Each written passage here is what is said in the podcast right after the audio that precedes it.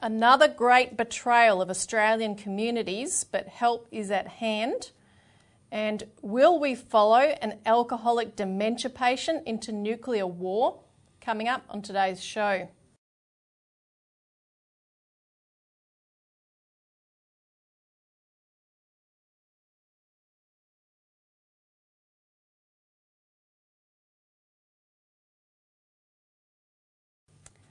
Welcome to the Citizens Report for the 5th of August 2022. I'm Elisa Barwick. Joining me today is Citizens Party Research Director Robbie Barwick. Welcome. Thanks, Elisa.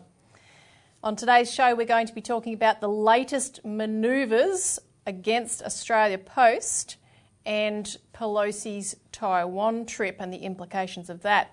Now, if you do like the show, make sure to hit the like button, make your comments, subscribe so that you're notified of future shows and hit the notification bell, and additionally just share it as widely as you can to get the word out. Yep. But straight on to our first topic, another great betrayal of Australian communities, but help is at hand.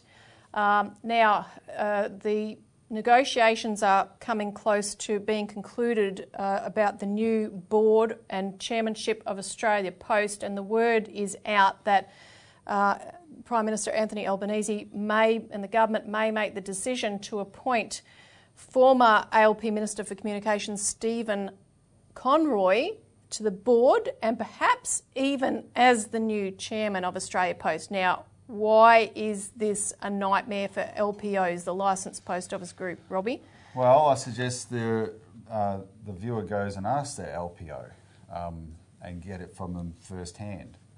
It's the LPOs that are saying this is an absolute nightmare, and it's a betrayal on many fronts, but we're calling it a betrayal of Australian communities, Elisa, because your local post office, which for most Australians, unless you're living in a sort of a built-up, densely populated big city area where you might be served by a corporate post office, in other words, a post office owned by Australia Post, most of the time your local post office is a small business.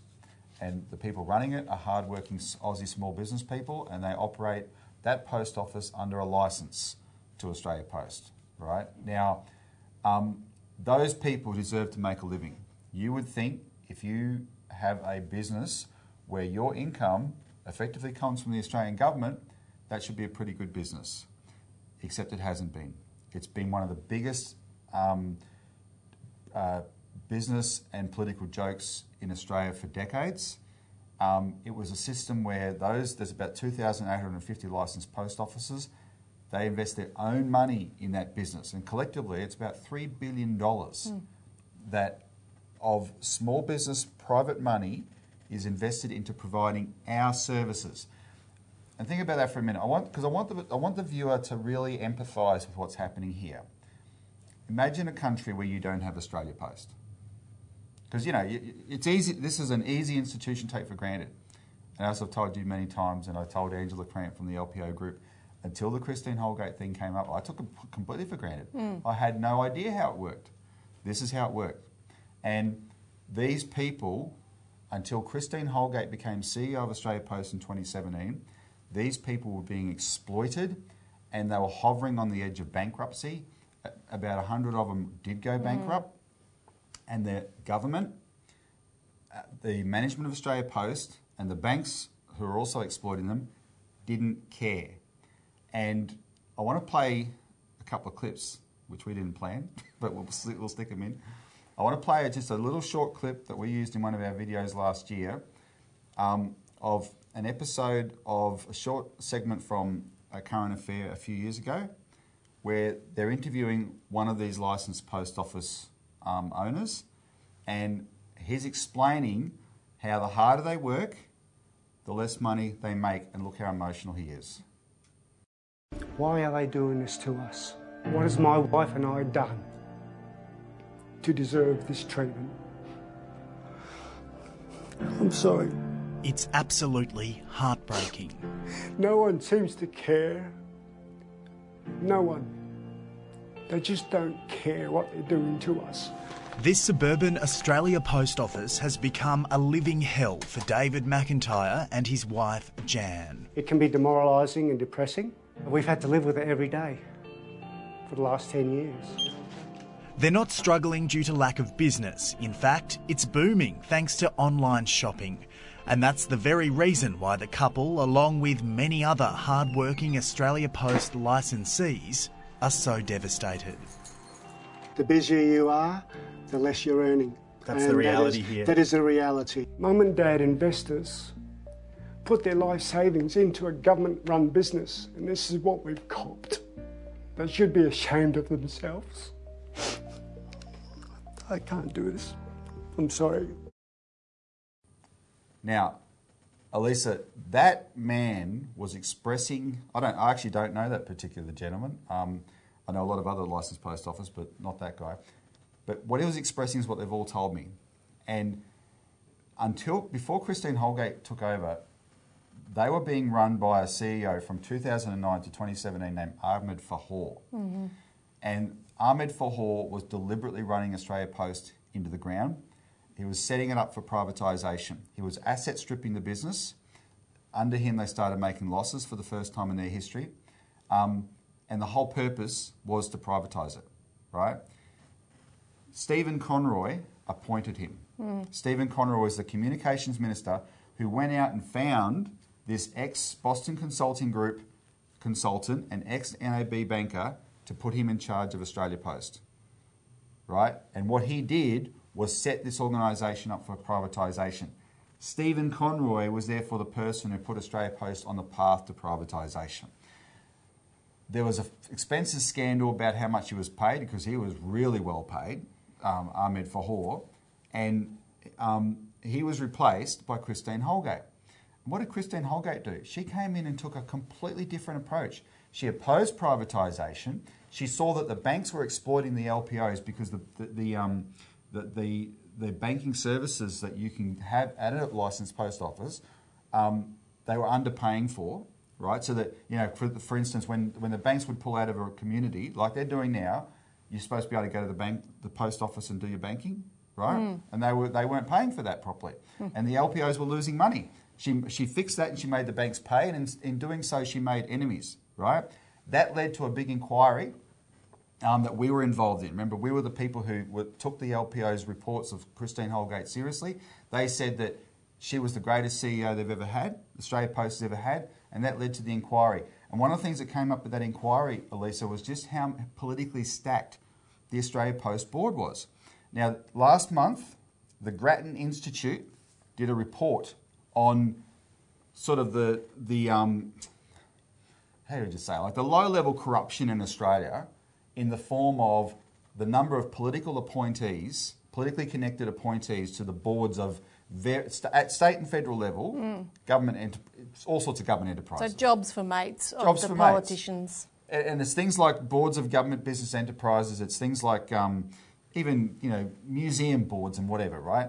22% of government business enterprises have boards where the appointees are politically connected to the governments who appointed them. 22% of the appointees, on all the government and business enterprises in Australia, 22% of the board directorships are people who are politically connected to the governments who appointed them. And not just members of the party, but ex-MPs, prominent people. Exactly. The worst case in the whole report was Australia Post. Because in the case of Australia Post, it's half. And half of them are Liberals. They're ex-MPs, like you said, etc., chief of staff, all sorts. Half of the board of Australia Post right now are connected to the Liberal Party. But guess what? That's only because the Liberal Party had been in government for 9 years. Mm. Before that, they were Labor Party, right? And then what happens is these two major parties divide these board appointeeships up as spoils of war. When they're in government, it's their turn to reward their friends. So this became an issue at the Australia Post inquiry. And that inquiry said... It found, it is the committee's strong view that more care and attention must be given to the appointment of directors to government business enterprise boards, including Australia Post, to ensure the appropriate levels of diversity, a range of experience and skills, and an absence of political loyalties. Mm-hmm. Then it recommended the government, quote, restore an appropriate level of independence to the board and restructure the board to include nominees of the House of Reps, the Senate, the employees and unions, and the licensees, i.e. the post offices, the licensed post offices. So don't have boards that are politically stacked with ex-politicians. Put some, you know, the government should make the decisions, but the House of Reps should nominate people, the Senate should nominate people, the unions who represent the workforce, let them nominate a representative on the board of Australia Post, and the licensees, the most invested stakeholders, the people who put $3 billion of their money into, we're stakeholders, we're the customers. The unions are stakeholders, they're the workers. But they can leave that, they haven't invested their money, they rely on it for an income, and if they don't like it, they can leave and go somewhere else. The people running the place have invested nothing. The board have invested nothing. The management have invested nothing, right? Yet they're making these decisions that are costing people their livelihoods. So surely the licensed post officers should get a seat on the board. Can we all agree with that? So instead what has happened? The Labor Party, Elisa, signed off on... They supported these recommendations last year.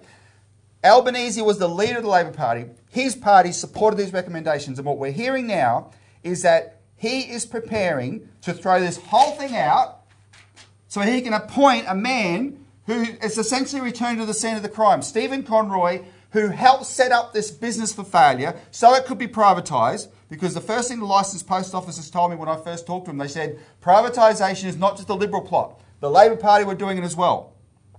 And Albanese is throwing out, if the processes of Parliament mean anything, his party, he endorsed this report, and instead of putting an LPO on the board, he's putting Stephen Conroy on the board and maybe the chairman.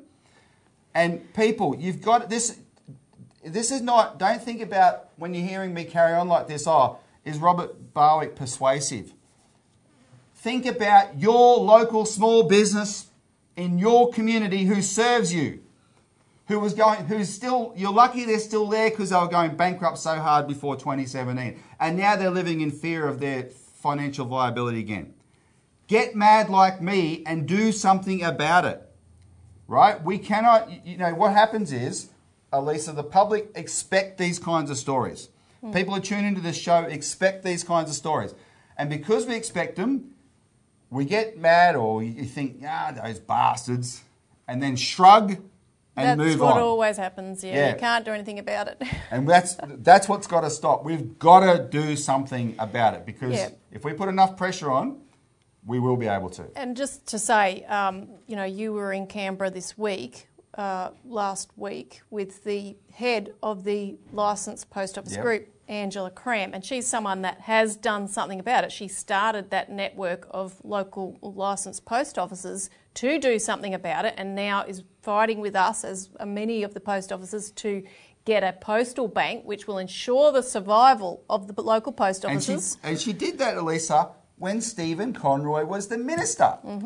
She and other LPOs started going to Parliament because their minister, the man who should have been making sure that Australia Post was run properly and every part of the business was looked after, couldn't give a stuff. And so she organised a group to form the Licensed Post Office Group. And mind you, Stephen Conroy was one of the very early people who attacked Christine Holgate over the whole Cartier Watches scandal, which was just the contrived scandal to get her out of the job because she was blocking the privatisation of Australia Post by making it profitable again. Furthermore, she had talked about making Australia Post into a postal bank on the model of various other successful nations, models around the world of nations that have postal banking, which she has researched by going and visiting those countries.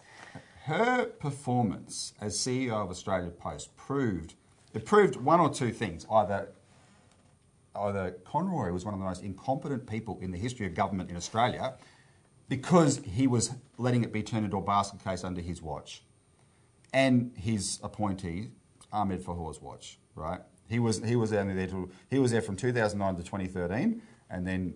the Liberals were there from 2013 to 2017 under Ahmed Fahour. So he had half of Ahmed Fahour. He picked Ahmed Fahour. So he's either incompetent or what a treacherous bastard he actually is because this was a push to privatise. And she showed... And see, when both major parties are neoliberal and they go, oh, like privatisation's inevitability. See, government can't run anything. She showed that you could run Australia Post in a way that increased its revenue to support its services. And the big one was... as you said, postal services.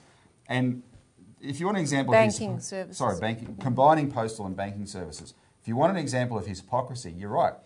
He sat there on Sky News last year and called her spending $20,000 on Cartier watches to reward the executives who landed the deal to make the banks pay more, which made Australia Post profitable again and made the LPOs viable. He called that $20,000 extravagant spending.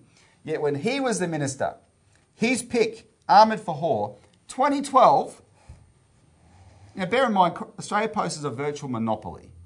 Not exactly, not totally, but mostly a monopoly.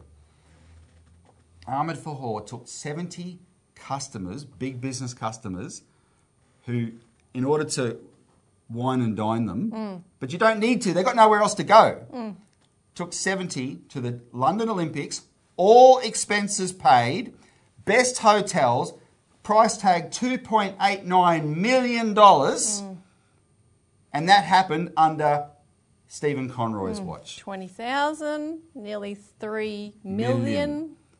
That's what was happening at Australia Post under him, and he had the gall to attack Christine Holgate for $20,000. And Christine Holgate, for her $20,000, secured payments from the banks who were shutting down their branches in all the regional communities as well as a lot of city areas so that people in those communities can still do banking. You know, a critical function. So Angela Cramp of the Licensed Post Office, when she heard about this news this week or in the recent period about looking almost certain that Conroy will be brought in to one of these positions on the Australia Post board, this is what she tweeted, that it would be a nightmare, he's the ultimate party hack and it will bleed the LPO network dry again. In another tweet, she said, what sort of karma would that be for serving our communities with dedication and goodwill while we tried to recover from the damage he did to our industry, only to see him step back in and start all over again? Now, Elisa, we're going to put a link below, which is the link when Anthony Albanese became Prime Minister. You can't call up his office as easily and have a crack at him. So, anyway, there's a Prime Minister website and there's a communications portal on there. Right, and if you click on the link, it'll take you straight there. And you can type a message to him from yourself, and we need you to do that. Flood his damn portal today, all weekend, next week, to say, don't you dare appoint this guy to the Australia Post board. You stand by the report that you endorsed last year to restructure that board properly, because this is our asset. We're the Australian people. We own this damn thing. We're sick of you guys sabotaging our service.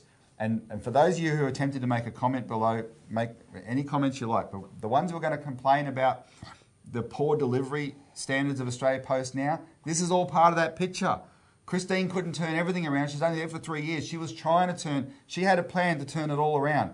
What she started to do was brilliant, undeniably brilliant, right? And these were the people who did that.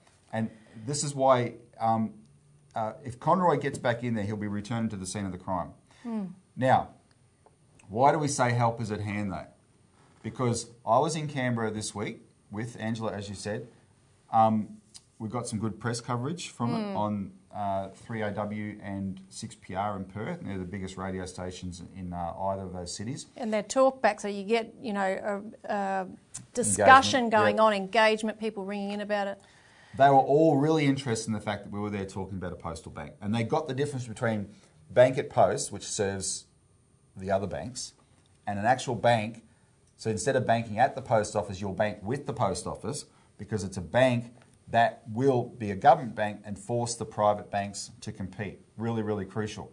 And I was really struck by that interest that they had. We have tied down the fact that Bob Katter MP is... doing everything he has to do right now to prepare to introduce a bill very soon into Parliament, and so we'll keep people reporting on how that goes. I want to play another clip that I haven't cleared with you, but you did see it. And I just want to play quickly the clip from Parliament yesterday, where in the 90-second member statements, Rob Mitchell, the Labor member for McEwen, got up and said this. I give the call to the member for McEwen. Thank you very much, Deputy Speaker. Once again, we've seen the big banks treat regional communities with absolute contempt. The Commonwealth Bank is closing their branch in Woodend, plus the ATM, but what they did is not have the decency to actually talk to the community and find out what our needs are. Older people, small businesses that need to get change and access that and pay bills, can't do this in regional communities because of what's been happening in the banking sector.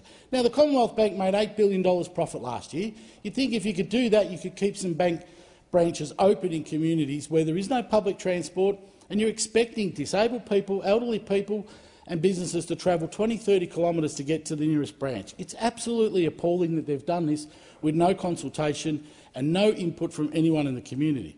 Now, of course, the bank comes out and says, oh, it's OK, you can go to the post office and do all your bill paying there. Well, already our postal staff are under stress because of the workload that they're getting. You know, I mean, the previous government tried to put Centrelink in there as well to make even their job even harder. But the fact of the matter is not everyone is capable to use electronic banking, and the idea to say that the bank says, well, we've had a decrease in foot traffic over the last 2 years. Well, yeah, you have. Pandemics has caused that. Lockdowns have caused that. There is no reason to shut this branch. There is no reason that the Commonwealth Bank can't pause this closure, speak to the community and come to a suitable arrangement that suits everyone. So I've called on the Commonwealth Bank to pause this immediately and reverse these decisions to cut branches in regional towns. Now, Lisa, that story has been repeated all around Australia, right? It's happened. He's reacting to the bank shutting down his town, Woodend. Notice he says, what does the bank say? Oh, you can bank at the post office. Well, don't assume that if Stephen Conroy gets back on the board. But nevertheless, what does that mean you can bank at the post? Of course you can, and we have to make sure that you can always do that. But if it becomes a bank, then the Commonwealth Bank won't be game to shut down in that town because it'll lose all its customers to the bank to the post office, right? Because at the moment it's saying you can bank at the post office, they're just exploiting the taxpayer. They're exploiting the LPO again, right? Make it its own bank and watch the dynamic change in Australia. But that's being repeated all around the place. While I was up there, what was the latest Westpac announcement? Another 200 branches. 100 branches that they're shutting down, right? This is happening at a rapid rate right around Australia. And that's what's feeding into our campaign. Our postal bank, we've got the legislation, we've got the politicians that are prepared to introduce it. We've got politicians like that complaining about the problem. We've documented how it will solve these problems. And just on that, we won't play this clip because I don't want to stretch your patience. But because most of you are going to be watching on YouTube, have a look at our very, very latest video that's there, just the previous video before this one, on YouTube. It's a 4-minute video about how the Postal Bank will solve this problem of regional branch closures. It's just a video about that, the problem with regional bank branch closures and what the Postal Bank can do. And we rely on the research of the great journalist Dale Webster, who's documented all this. This solves the problem, right? This is the help that's at hand. This is something that previous Labor governments, when they actually stood for something, gave us as a legacy in Australia because they set up the first postal bank here. It was called the Commonwealth Bank. And they fought for it for 84 years to make sure it was there to serve the people of Australia until they sold out. The Labor Party sold out and started privatising it, right? And now we're in a mess. We're in a financial mess. We're in a services mess. What does Anthony Albanese stand for? So you, the viewer, the Australian citizen, you get involved in our campaign, right? Actually foresee the future where you, if you support this, don't just be passive, be active. Make these, communicate to Albo that he must not at all costs appoint Conroy to the board, and contact your local Member of Parliament and senators to say you must support Bob Catter's bill for a postal bank. And the unions, I might add, have been a big part in pushing for a postal bank, independently of anything we've done for a few years now. There's big businesses that are very supportive of this. The breadth of support, even from Members of Parliament, from every party, big and small, is quite stunning, actually. So, yeah, make a point of talking to your MP about that he support this bill when it comes up. Anything else on Canberra before we move on? No, except I'll be back. Yeah, no, and soon. So the fight continues. Now, on to our next topic. Will we follow an alcoholic dementia patient into nuclear war? And it's as much a laughing matter as Dr. Strangelove, Elisa, which means It ain't. No, it actually isn't. But you'll hear in a moment where we got that term alcoholic dementia patient from. But on the serious side, look, this week, and people may have heard it on the news, the UN Secretary-General Antonio Guterres literally said these words: today humanity is just one misunderstanding, one miscalculation away from nuclear annihilation. This was at the 10th Review Conference of the Nuclear Non-Proliferation Treaty. He talked about the fact that we've forgotten, in our memories, we've wiped out what happened in Hiroshima and Nagasaki, and that the danger is very, very close. It could take one tiny misstep, and we've just had an example of that in living colour with the Speaker of the United States Congress, Nancy Pelosi, and a congressional delegation having been in Taiwan. This is the highest ranking American official to set foot there in a quarter of a century and violates the One China principle and stipulations between the US and China of 3 joint communiques. It sends a clear signal from the USA to Taiwan independence movements, I should say, that the US will support that move for independence, and it comes in the context of countless comparisons of Taiwan to Ukraine, of course, with the ongoing Russia intervention there, and with the approval of new US arms sales that have just been made to Taiwan, and additionally, a new bill in the US Congress that's just been tabled that would shift the sale of arms from merely defensive weapons to go beyond that, and would also establish higher level diplomacy with Taiwan that has existed to date. Now, Elisa, all the news reporting we're getting this week since Pelosi was there and left, filtered to the Australian audience, is about how provocative China is being, how China is escalating.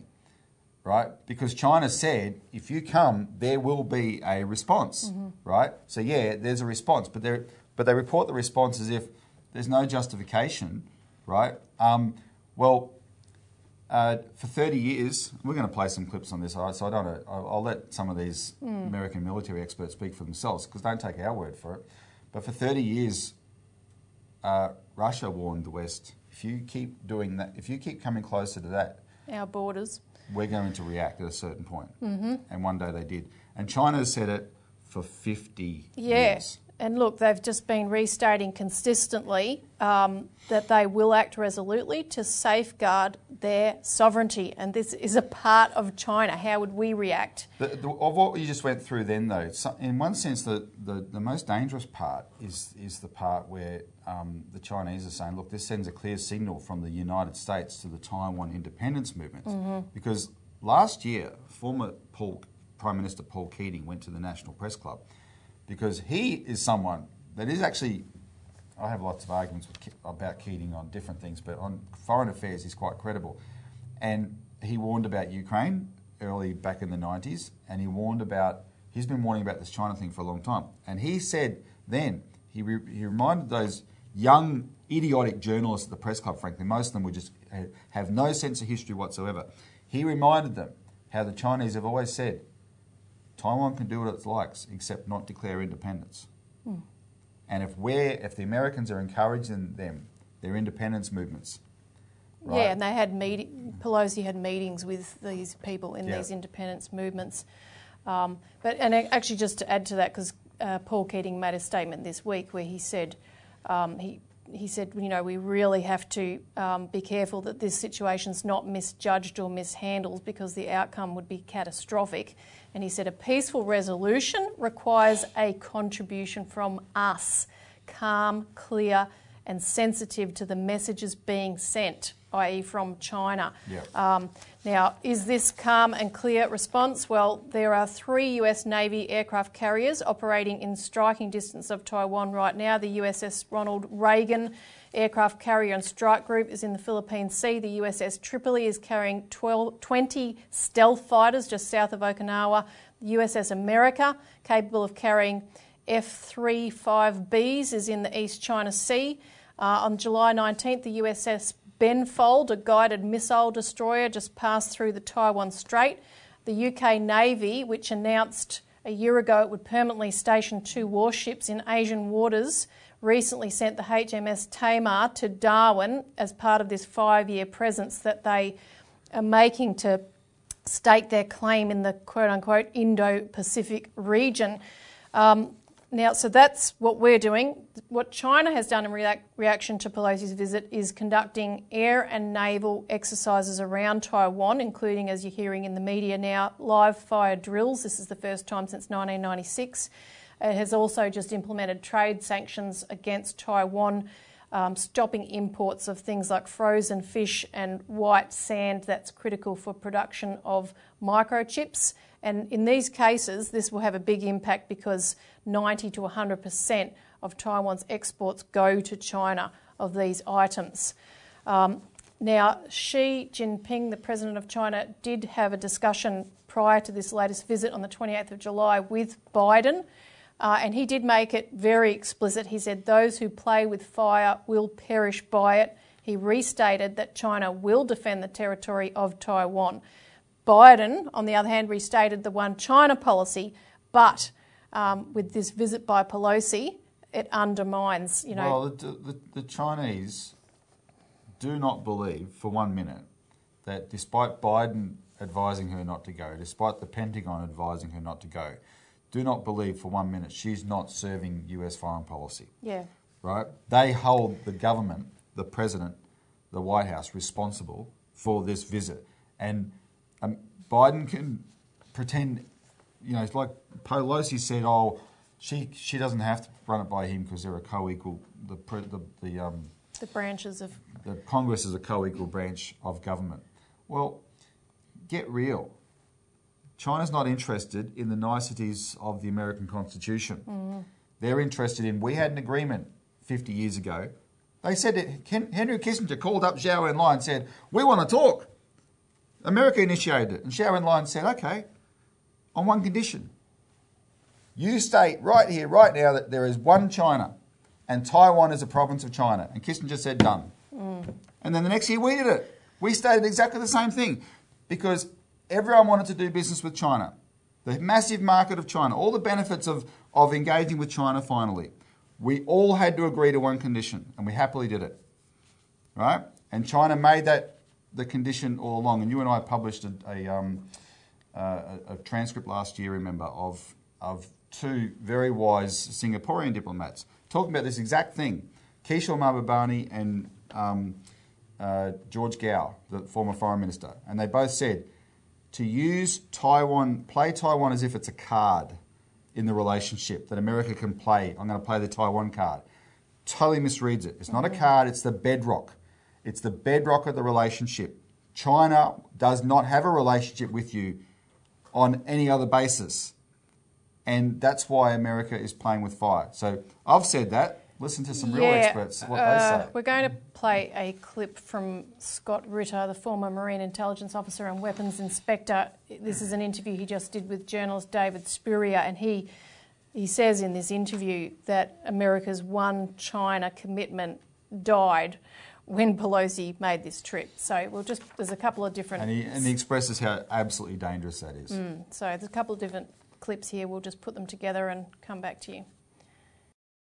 The other aspect of that is, of course, dysfunctional American policy. We don't know what the hell we're doing. We don't have a policy. Right. And one of the reasons why we don't have a policy is that we don't respect China. You know, sort of like we didn't respect Russia. Yeah. Remember in the lead up to Ukraine, Russia will never invade. They don't have the economy to invade. They don't have the military to invade. They're bluffing. They're bluffing. They're bluffing. Putin don't bluff. They invaded. They're winning. We lost across the board. Because we're getting ready to be humiliated in a way we haven't been humiliated ever. And this is going to be worse than Pearl Harbor if we choose to escalate. There's going to be a political Pearl Harbor because China's taking Taiwan. Get used to it. It's going to happen. We crossed a red line and we can't say they didn't warn us. They said, we don't want to do this. Please don't make us do this. And yet we sent Nancy Pelosi, even though the president said it's stupid, the Pentagon said it's stupid, the State Department said it's stupid. We let an 82-year-old alcoholic get on an airplane, take the United States to war. That's called dysfunctional policy. And if every American listened to this, every global citizen isn't furious, yeah, nothing will infer you. This is the dumbest thing we have done in a long, long, long time. And there will be ramifications. Any idiot that thinks China would never do this because they fear economic sanctions. What? Yeah. China will shut us down long before we shut them down. Right. Yeah. Will there be economic repercussions for China? Sure, just like there were for Russia. Last time I checked, Russia's running a surplus. We're in a recession. Goodbye, Taiwan. Enjoy what little you have left of your pathetic little existence. It's on you. You could have said no. You could have turned the plane around. You could have done something.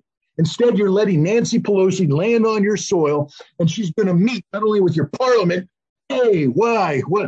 legislature, meeting with legislature as equals. That's called independent-minded. She's going to meet with the leader of the political party that's advocating independence from China. I mean, literally load the damn bullet into the gun before giving it to the Chinese so they can put it in your head and pull the trigger. This is stupidity personified. Yeah. And it's going to end with dead Americans. So, yeah. There's the alcoholic dementia patient. I mean, you know, we've made the same mistakes we made with Russia. We've crossed the red line with China. Again, if we sanction China as we did Russia, it ain't going to make an iota of difference. These are the things he's saying. We're loading the gun and telling China to pull the trigger. This is just the height of insanity. And we now want to run another clip. Can I say something about Scott Ritter? So Scott Ritter is an American veteran, military veteran. But if you don't know, in the lead up to the Iraq War, there was one American who he did what Andrew Wilkie did in Australia, basically say, he was a weapons inspector in Iraq. He said there is no weapons of mass destruction. That man is credible. He gets smeared now as a Russian stooge and whatever. No, only because he took on the American war machine and tried to stop a war, right? He's honest and he's credible, and you see how fired up he gets there. The next guy is just as credible. Douglas MacGregor is one of the most brilliant American military commanders in our lifetime. He fought in the first Gulf War, when Saddam invaded Kuwait as a tank commander, and he cleaned house. Like, he was undeniably brilliant. He was some kind of trainer of American military expertise as well, because he was so good. He never rose above colonel because, like other people, if you don't kiss ass, you don't rise higher. And he never kissed ass, mm-hmm. right? And he's been a consistent voice on the follies of American foreign policy for a long time. Donald Trump should have employed him as his defense secretary. Mm-hmm. Was too gutless too. When Donald Trump lost the election in 2020 and he was in that lame duck period, he then employed Douglas MacGregor to try and organise getting out of Syria and Afghanistan. And MacGregor had no real time to actually act on that, but the Afghanistan thing eventually happened. It's remarkable he even gets on television, but he does, and listen to what he says about this. We don't have anyone that qualifies as a statesman. Statesmanship involves advancing American interests at the least cost to the American people. None of that is in play here. We're dealing with a group of posers, people who are posturing. Posturing is not statesmanship. And the American people need to understand something that no one has bothered to tell them, that during World War II, Taiwan was the unsinkable aircraft carrier of the Imperial Japanese Armed Forces. All the major invasions of China were launched from Taiwan. Beijing will not allow Taiwan to become a garrison state for American armed forces or Japanese armed forces or any foreign power. And if they think that we are going to ally ourselves with Taiwan, if they think we are going to intervene to defend that island in the event of a dispute, then we will be at war with China for the reasons that I just outlined. And we are not prepared for that. We are grossly overstretched. We don't have the logistical infrastructure. And frankly, there's an old adage that everyone should remember. A ship's a fool to fight a fort. You have to fight China from the sea. We can't win that. China can absorb everything we throw at it, and the Chinese are happy to sit there, let us travel thousands of miles to reach them, and then sink us. This, I don't know why every show on TV is not covering this right now. This seems like one of the craziest things that's happened in my lifetime. Do you have any speculation and guess as to why the Biden administration would want this? Well, the Biden administration and its predecessors, frankly, treated everything that the Russian government said for the last 15 years about Ukraine with complete contempt. They're repeating that process. We see how well that's worked out in Ukraine. The Russians were always serious. Hundreds of thousands of lives have been lost in this war in Ukraine that we should have acted quickly to stop. Now we're provoking the Chinese over an issue that is at least as strategically important to them. That's beyond belief. I have to say one other thing, Elisa, based on that clip, because people heard McGregor speaks for himself. I'm going to take issue with Tucker Carlson. Because Tucker Carlson, says, how's it come to this? You, Tucker Carlson. Tucker Carlson is one of these schizophrenic Americans who says, I learned from the Gulf War. I learned from the Iraq War how we lie to start wars, right? And so when he's talking about Russia and Ukraine, some of the best things on American television are on Tucker Carlson's show. He presents the truth. But then he makes this schizophrenic exception. They tell us lies about Russia and Ukraine and Putin, but everything they tell us about Xi and China is true. He's done more to stir up anti-China hatred in America than probably any other person on American television, that guy. Mm. And he's wondering how it came to this. Mm-hmm. The reason the Pentagon, the reason the arseholes in the White House who want to start a war and all the neocon networks, Tucker, get to do it because it's a popular idea to Americans because you've popularized it. And there's very few people... I mean, we're an exception and are prepared to take on these prejudices against China because we will not stand by the McCarthyism that just paves the way to war. But anyway, good on him for having... I hope he learned something from that interview at least, and I hope everyone learns from that interview. And just one other important thing we wanted to add, you can read an article in this week's Australian Alert Service for the detail on this, but it's, another side to this whole war drive, warmongering that's been going on, and that is the situation vis-a-vis Russia and Ukraine right now. I mean, there's a lot more that could be said about that, obviously, but we just wanted to mention this, people may have heard about this blacklist that Ukraine has put out. This was issued by the Centre for Countering Disinformation, under the title of Speakers Who Spread Narratives Consonant with Russian Propaganda. Consonant means in harmony, right? Yeah. But what that means is people who say, hang on, when Russia makes a certain claim, it's not automatically wrong, Yeah. Now, you're not on it yet. I'm not on it yet. We might be shortly. Don't say yet.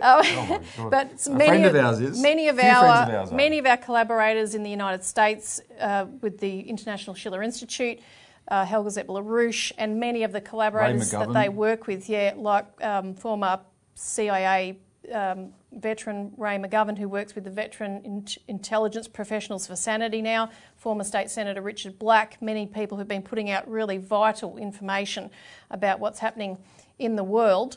But at a US State Department-sponsored conference, the acting director of this Ukrainian Centre for Countering Disinformation called the people on this list information terrorists who will have to answer to the law as war criminals.